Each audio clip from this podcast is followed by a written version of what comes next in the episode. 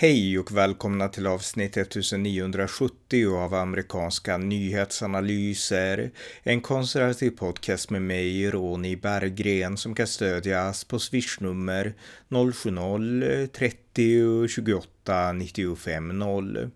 Här följer en uppdatering om det senaste i USA tillsammans med min svensk-amerikanske kollega Björn Nordström. Varmt välkomna.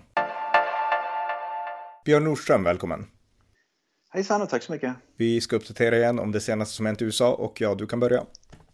Ja, vi kan börja med att uh, representanthuset då, de, de, valde för ett par dagar sedan, eller valde och valde, de utsåg uh, Steve, uh, Steve Scalise till en, en, nominerade honom till en ny Speaker of the House men han ville inte ta den uppgiften så att han hoppade av direkt utan nu är, verkar det som att Jim Jordan blir nomineringen istället. Om du minns Steve Scalise, han var den som blev skjuten av en vänsteranhängare inför en representanthus baseballmatch för några år sedan och blev uh, förlamad mm. i vissa delar av kroppen. Det var samma person. Så att det verkar i alla fall, så frågan är om det finns, till, finns tillräckligt mycket stöd för att Jim Jordan ska ska kunna bli um, ny speaker of the house. Um, han, har, han, har ju Trump, han har ju Trumps stöd i alla fall, Jim Jordan. Precis, men frågan är om de, nu spelar det egentligen absolut ingen roll vad Demokraterna anser i frågan, men frågan är hur många republikaner som stödjer honom eh, och, som inte stödjer honom. Så att om Republikanerna är enad front då kommer han att röstas fram, men om det är en handfull republikaner som är emot det så kommer han inte att bli framröstad, men då skapar det bara ännu mer kaos. Mm. Eh, jag kan säga att Steve Scalise bara som en sidogrej, han har också numera eh, blodcancer, så han går i, genomgår behandling för ah, det också, så att han har, ja, jag det finns många personliga liksom, saker som gör att han kanske ja. känner att det här inte är hans uppgift, så att ja, vi får se hur det går för Jimmy Jordan och eh, vem vet, alltså skulle det här dra upp på tiden och bli krångligt så kanske Kevin McCarthy försöker en gång till, vem vet? Ja, han själv sa att han, att han har sagt lite tvetydiga uttalanden. Å ena sidan har han sagt att han ställer gärna upp om han liksom känner att han har stöd, men å andra sidan så vill han inte ställa upp. Så jag tror att han liksom, han sitter på båda sidorna av gärdsgården lite grann. Ja. ja, något mer? Ja, vi pratar ju ofta om det här att Black Lives Matter här i USA, det är även i Sverige då, att det är egentligen ingenting, det har ingenting att göra med att de stödjer svarta liv, utan det är en vänsterradikal organisation. Och i det här frågan med Israel och Palestina har det ju verkligen framgått. Black Lives Matter som grupp och även då Black Lives Matter specifikt i Chicago har båda gått ut och gett sitt stora stöd till Hamas. Och det visar ju då, vi har pratat om det här förut, det är ju antisemiter det är frågan om det här va. Så att det är inte allt förvånande att det här sker. Men vi vet nu, det är bortom alla tvivel, att Black Lives Matter har ingenting att göra med svarta liv. Det var lurendrejerier som pågick bara för att få in en massa pengar. Och det handlar om en radikal vänsterorganisation, en marxistisk organisation och vänsterideologier helt enkelt. Och det var många som hoppade på det och, och, och gav ut, liksom donerade massa pengar till det för tre, fyra år sedan i samband med då George Floyd därför att man vill liksom virtual signal, liksom det här. Och alla satte upp sina skyltar som Black Lives Matter på tomterna och sådär. Det var liksom, man blev, man blev helt enkelt lurad av, av en, en, en en lurendrejerigrupp helt enkelt. Mm. Och eh, vi kan påminna om att Alice Bakunke hon röstade för en, pro en, alltså en stödjande resolution för Black Lives Matter i Europaparlamentet. Jaha, där har man det också, ja, precis. Och det, det, det, ja, som jag sa, folk var så rädda för på den, när det begav sig på den tiden att de liksom inte vågar göra någonting emot det. Men nu tror jag att många fler har börjat inse vad gruppen Black Lives Matter egentligen står för och vad det är. Så man, det, det är därför stödet har försvunnit. Och jag, vi har nämnt i poddar förut att stödet, jag minns inte exakta siffrorna, men stödet gick ner för tre år sedan så hade de då 75% stöd och sen gick det till 65 och nu är det typ 35% eller något sådär av amerikaner som stödjer det. Mm. Därför att allt fler människor begriper vad det är för någonting och då när man har blivit lurad en gång och sagt nej, jag kommer inte stödja det här mer. Nej, nej, men det här är intressant därför att dels har vi Black Lives Matter som har tappat helt i status. Jag menar, de har en viss kärntrupp kvar såklart, men alltså det här enorma stödet är borta. Sen har vi klimatrörelsen och då menar jag inte de som vill motarbeta, alltså som vill verka för bättre klimat och liksom motverka klimatförändringarna. Den är bred, liksom omfattande politiskt. Utan jag menar Greta Thunbergs rörelse, hon var superpoppis för några år sedan och nu är det typ i, i, i Sverige bryr man sig inte om henne utan man betraktar henne som en rättshaverist och sådana saker. Eh, internationellt, hon är säkert säkert hypat fortfarande i USA för man kan inte lika mycket om henne där. Men, men alltså just de här extremisterna, för nu ser vi hur de demonstrerar utanför fabriker, de liksom bygger vägspärrar. Ja. De är man trött på. Alltså det finns ingen romantik kvar för den här rörelsen längre oavsett vad man än liksom tänker om klimatpolitiken. Nej, precis. Och jag läser i princip aldrig någonting eller ser på nyheterna någonting om Greta Thunberg. Hon har blivit en persona non grata med andra ord. Hon har mm. blivit helt bortglömd här i USA, men inte ens romantiserad eller någonting. Hon har liksom bara USA har större problem att tampas med och, och liksom större grejer att ta upp än Greta Thunberg. Så att hon var också en sån här, vad heter det, en, en, en fad. Mm. Inte ens en trend, en fluga. Tack så mycket. Precis, hon var bara en fluga. Hon har försvunnit. Och jag tror också det var precis som en Black Lives Matter. Man hoppar på det därför att det är någonting man känner sig tvingad därför att vänstern bara pumpar ut det och man, man vågar ingenting annat.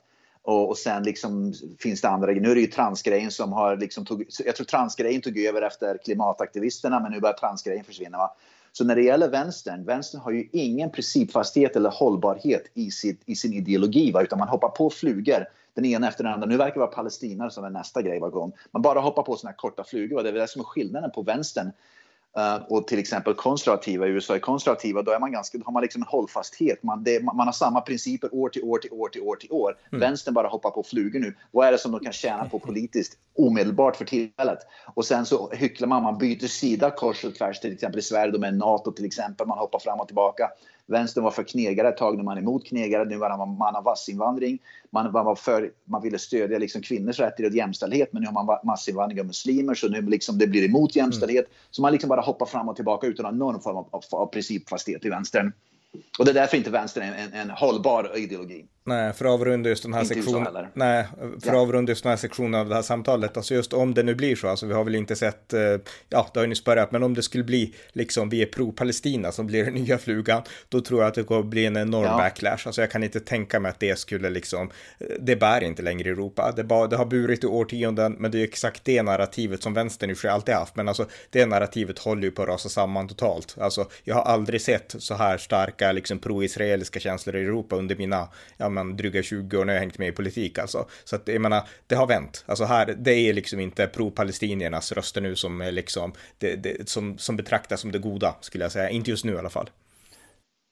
Men nu har man väl inte heller sett så här många pro-palestinska liksom, demonstranter på gator och torg runt om i Europa. Jag såg i Frankrike var det då tusentals ute på gatorna, även var det i Göteborg eller vad det nu mm. var. Och jag läste en artikel att det var någon judinna i Sverige som sa att jag vågar inte ha på mig mina, visa att jag är jude längre. Vi pratar inte hebreiska, jag vågar inte visa att jag är judar längre. Liksom att, och här i USA samma, jag såg att i New York då, eh, så har de ju, polisen har ju biffat upp mer poliser i New York därför att det kommer en massa hot mot judar och man är nu rädd att det ska begås liksom brott, liksom eh, attacker mot synagogor och judar på gator och torg. Va? Så att Ja. Jag vet, och det, Nej, så, ja. men jag kan förtydliga. Nej, jag menar inte att, alltså, att det här inte finns, men de som gör det här, det är ju helt uppenbart. Det är invandrarbefolkning och i USA också ja. svarta, vissa svarta som hakar på det utifrån idéer och sånt, alltså Black Israeli Hebrews och allt där som inte finns i Europa. Precis, precis, precis. Eh, så att det är en annan, liten annan bild i USA. Men, men liksom, generellt så är det utlänningar, om för enkelt, som, som tror så här. Det är ju inte vanliga västerlänningar, alltså det är inte de stora majoritetsbefolkningarna. Så att de här finns absolut, de grupperna, de ska vi hålla koll på. Men stödet för Israel, sympatin för Israel hos en liksom allmänhet som egentligen inte är så intresserad av Israel egentligen. Det är ju mycket större ja. nu i liksom den breda västerländska befolkningen än det har varit tidigare. Det är mer det jag vill liksom betona. Så att eh, det kommer ja. inte bli en bred medelklassrörelse och vifta med palestinaflaggor som det Nej. var att vifta med Gre Greta Thunbergs liksom, ja, idéer. Och det har fått konsekvenser här i USA, även i Kanada såg jag. Det var en, en, en pilot för Canadian Airlines, Canada Airlines vad det heter, som skrev på social media för tre, fyra dagar sedan stöd för Hamas och då kritisera Israel. Han, han har i alla fall blivit, jag tror inte han blir sparkad, men han får inte längre flyga för Canada Airlines och Canadian Airlines ansåg att han, man vill inte ha en pro-palestinier som hatar Israel och som sitter bakom spakarna i ett flygplan. Det liksom känns inte rätt. va. Så att till och med i Kanada så fick man nog av sånt. Och jag såg också i New York City för bara ett par dagar sedan, det var en en, eh, hon som var president, en, en juridikstudent på ett, eh, på ett universitet som studerade juridik i New York City. Och hon var president för studenternas juridikförening. Hon hade i alla fall fått ett jobberbjudande av en väldigt fin, uh, vad heter det, law firm. Mm. Uh, uh, ja, på svenska. Advokatbyrå. Liksom, love. Advokatbyrå, ja. Men efter att hon tweetade ut och la ut i social media att hon stödde Palestina och avskydde Israel så drog advokatbyrån tillbaka sitt jobberbjudande till henne och sa att det är oacceptabelt. Vi kan inte ha personer som spyr ut hat i social media mot en folkgrupp sådär. Mm. Så att eh, nu, för nu liksom, man, man, märker att det är liksom inte bara samhället utan även då individuella, om, oavsett om det är då en advokatbyrå i New York eller om det är Canadian Airlines i Kanada, så tar man ställning till att det här är oacceptabelt. Vi vill inte riskera att ha in en sån här person down som uppenbarligen är antisemit. Mm, mm. Ja. Eh, på tal om alltså, antisemitism som växer i Europa, vi vet ju att den kommer från islamister idag. Yeah. Det, det, finns på andra håll också, men det är där det stora hotet ligger. Och Henry Kissinger, alltså president Richard Nixons utrikespolitiker eller legend, han intervjuades av tysk tv häromdagen, Welt TV i Tyskland. Ja. Och han sa så här att, eh, alltså när han då såg bilderna på alla som hyllade Hamas på, i Berlin till exempel och liksom runt om i Europa, att det var ett allvarligt misstag att man släppte in så många människor från helt olika kulturer och yeah. olika religioner. Det har inte fungerat ungefär i Tyskland, sa han. Så att eh, han, eh, ja, han sågar helt enkelt den europeiska massinvandringspolitiken. Ja, det var jag läste en gång, det var flera år sedan, det var Singapores president då som sa för ett antal år sedan att att vi i Singapore, vi kan, vi kan liksom assimilera och integrera allt och alla utom islam. Mm. Det går inte, det funkar inte. Nej, nej så, det är ungefär samma sak. Ja, och det är för att det är inom islam, alltså inom teologin, i nästan alla etablerade islamiska skolor finns en herrefolksmentalitet som gör skillnad på muslimer och icke-muslimer, där de som är icke-muslimer inte har samma ställning och samma värde. Det är viktigt att förstå det. Sen när muslimer är minoritet, då uttrycks inte det på samma sätt, men när man kommer i majoritet så blir det nästan alltid så, liksom. Och det är det som vi måste vakna upp för att det är så det ligger till, helt enkelt. Um, ja, något mer? Ja, eh, Uh, NHL, National Hockey League, uh, vi pratade för ett par år sedan, de då skulle ju tvinga på sina NHL-hockeyspelare då här i USA och Kanada att uh, man skulle då bära såna här Pride-tröjor för att visa, men det var flera NHL-spelare som vägrade det. De vägrade bära Pride-tröjorna då, såna här upp, uppvärmningströjor då. Och då beslutade sig NHL för att de skulle inte längre ha Pride-tröjor. Sen så ville NHL också att i år att under några matcher så du vet eh, NHL-spelare, hockeyspelare de tejpar ju sina klubbor va, nere på klubbladet va, för att liksom, man säger på tejp och då skulle ville de att man skulle ha pride-tejp. Men det var fortfarande protester så nu har NHL backat på det med och sagt att det är förbjudet för NHL-spelare att ha pride-tejp på, sina, klubbs, eh, på sina klubbblad. Så NHL hoppar fram och tillbaka, men på grund av att spelare inte ställer upp på, på Pride, och liksom, vi vill bara spela hockey, vi vill inte ta ställning till Pride, varken för eller emot. Liksom, vi, vill, vi, vi, vill inte politisera hockey. Va? Så har i alla fall verkat som att NHL nu börjar få ordning på sin egen, att de liksom inser att vi kan inte försöka påtvinga Pride i sporten, så nu ska vi hålla nu, nu förbjuder de det istället. Nu ska vi hålla Eh, politik utanför och inte har någonting med NHL att göra längre. Så det, det, är i alla fall att de går i rätt riktning nu med. Ja, jättebra. Och som vi har sagt förut, det är inte bara att de är anti som är bra, utan det är att de håller politik utanför sporten. För sport ska vara en arena där man kan slippa politik och liksom, alltså sport, speciellt i ett land som USA som är så sportintresserat och samtidigt är så politiserat, då kan ju sport vara en enande faktor oavsett om du är republikan eller demokrat, du bor i samma stad och hejar på samma lag ungefär, tänker jag. Om, ja, om inte, om inte sporten att... politiseras alltså. Precis, och det var det som gjorde att NFL, National Football League, eh, politiserades för, för några par år sedan. Det här med trans och pride och allting. Och det, det liksom slog ju bakut. Och även det här med Black Lives Matter och knäböjningar. Vi har pratat om det där förut. Va? Och det, det, liksom, det gick ut skogen. Det var ingen bra lösning. Va? Sen, nu har det blivit mindre politiserat, politiserat. Men tyvärr, NFL-lag spelar ju fortfarande den här eh, den här Black National Anthem, vilket är totalt politiserande och fullständigt liksom fiasko kring det där tycker jag. Mm. Uh, men vissa sporter, jag har ju varit på mycket baseball och de verkar ha mycket bättre ordning. Jag tror att de har en, en dag i baseball mm. under baseballsäsongen där det, där det finns då, där man hyllar Pride, men det är liksom allt. Resten är liksom bara normalt patriotiskt baseball. Mm. Eh, det fanns ett exempel på just i baseball när det gick åt andra hållet. Alltså det var inte sporten som politiserade, men det vart politiserat för att det gjordes bipartisanskt om man säger så. Och det var den här vänsterliberala lesbiska kvinnan, Ellen DeGeneres. Hon är inte alls lika, hon, har, hon har ingen star power nu längre, men hon hade det då. Nej. Och då åkte hon till, hon åkte och såg baseball tillsammans med George W. Bush. De satt bredvid varandra och åt popcorn tror jag och liksom tittade på matchen. Och sen var det jättemycket kritik bland vänsterliberaler. Hur kan du gå på baseball med George W. Bush och så vidare. Så att eh, då vart det politiserat från det hållet. Så att, eh, ja. Mm. Ah, okay. Eh, en sak jag tänkte berätta det är att i Kalifornien så har man, eh, ja, man har eh, guvernör Gavin Newsom har skrivit under en intressant lag som har fått smeknamnet Delete Me, Delete Me. Och det handlar alltså om att medborgare lätt ska kunna radera sig själva från dataregister. Alltså olika företag samlar in uppgifter från alla möjliga håll, alltså när man surfar på internet och när man registrerar sig, alltså du vet hur det är liksom. Och det är, det är svårt att veta liksom vilka som gör vad och det är nästan omöjligt att få allt avregistrerat kontrollerat.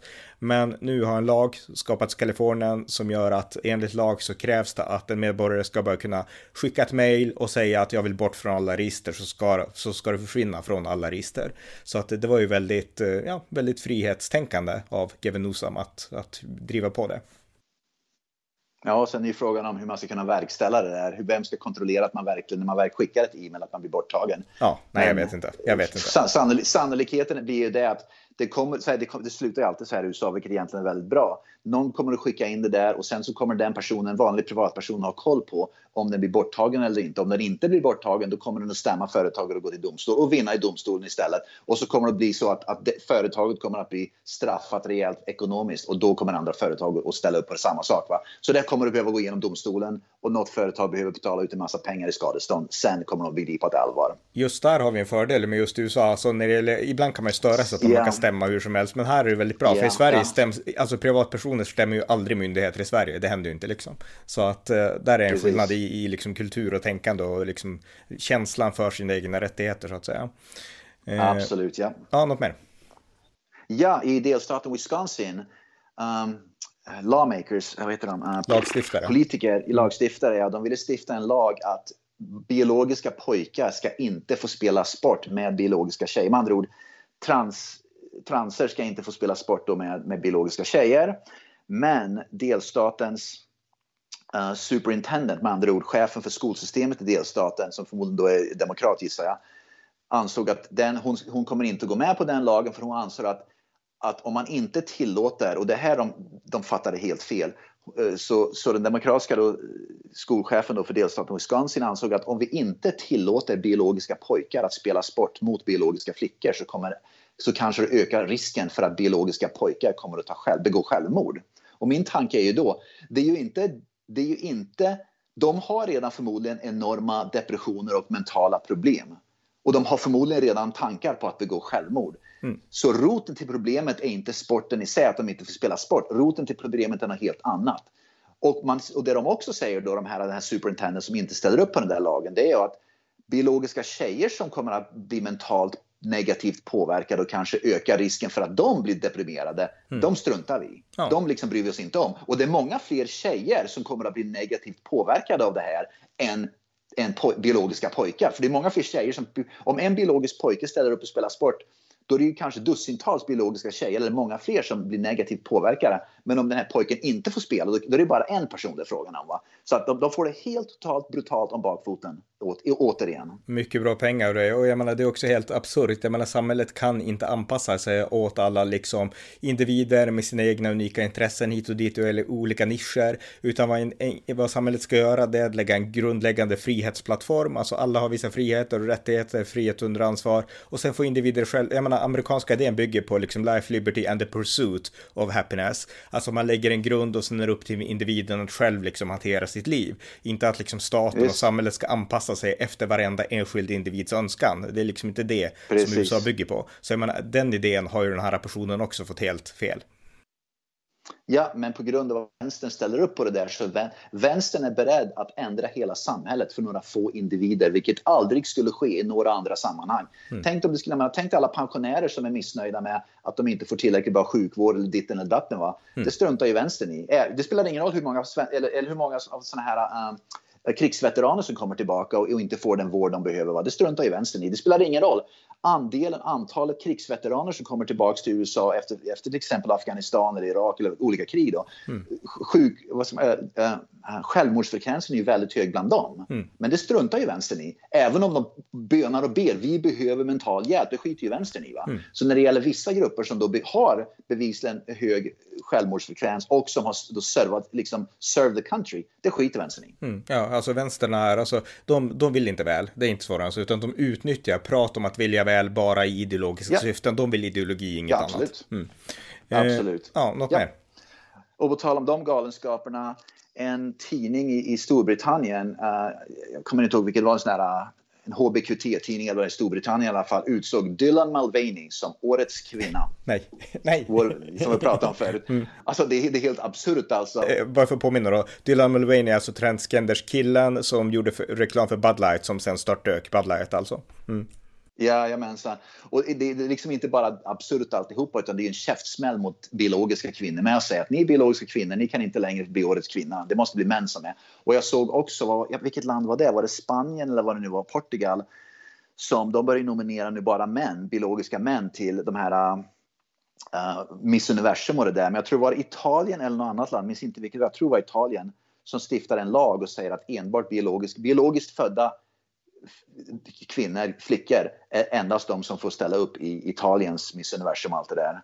Så att, ja, mm. för att skydda då kvinnor. Då. Jättebra, jättebra. Helt rätt. Eh, ja. Eh, nej, men det pågår ett krig mot kvinnor och alla upplever inte ja, det, alla kvinnor alltså. Det, de flesta gör väl kanske inte det, men alltså ideologiskt, alltså konsekvenserna av det här för kvinnor på sikt, det är, det är fruktansvärt. Så att jag menar, det behövs en ja, riktig, äkta feminism som liksom ställer sig upp för, till kvinnors försvar, helt enkelt. Och då menar jag liksom inte att man ska försvara kvinnor som hatar män och sådana saker, men försvara kvinnor bara som kvinnor liksom. Alltså det behövs verkligen. En, ett, liksom, ett gentlemannamässigt kvinnoförsvar.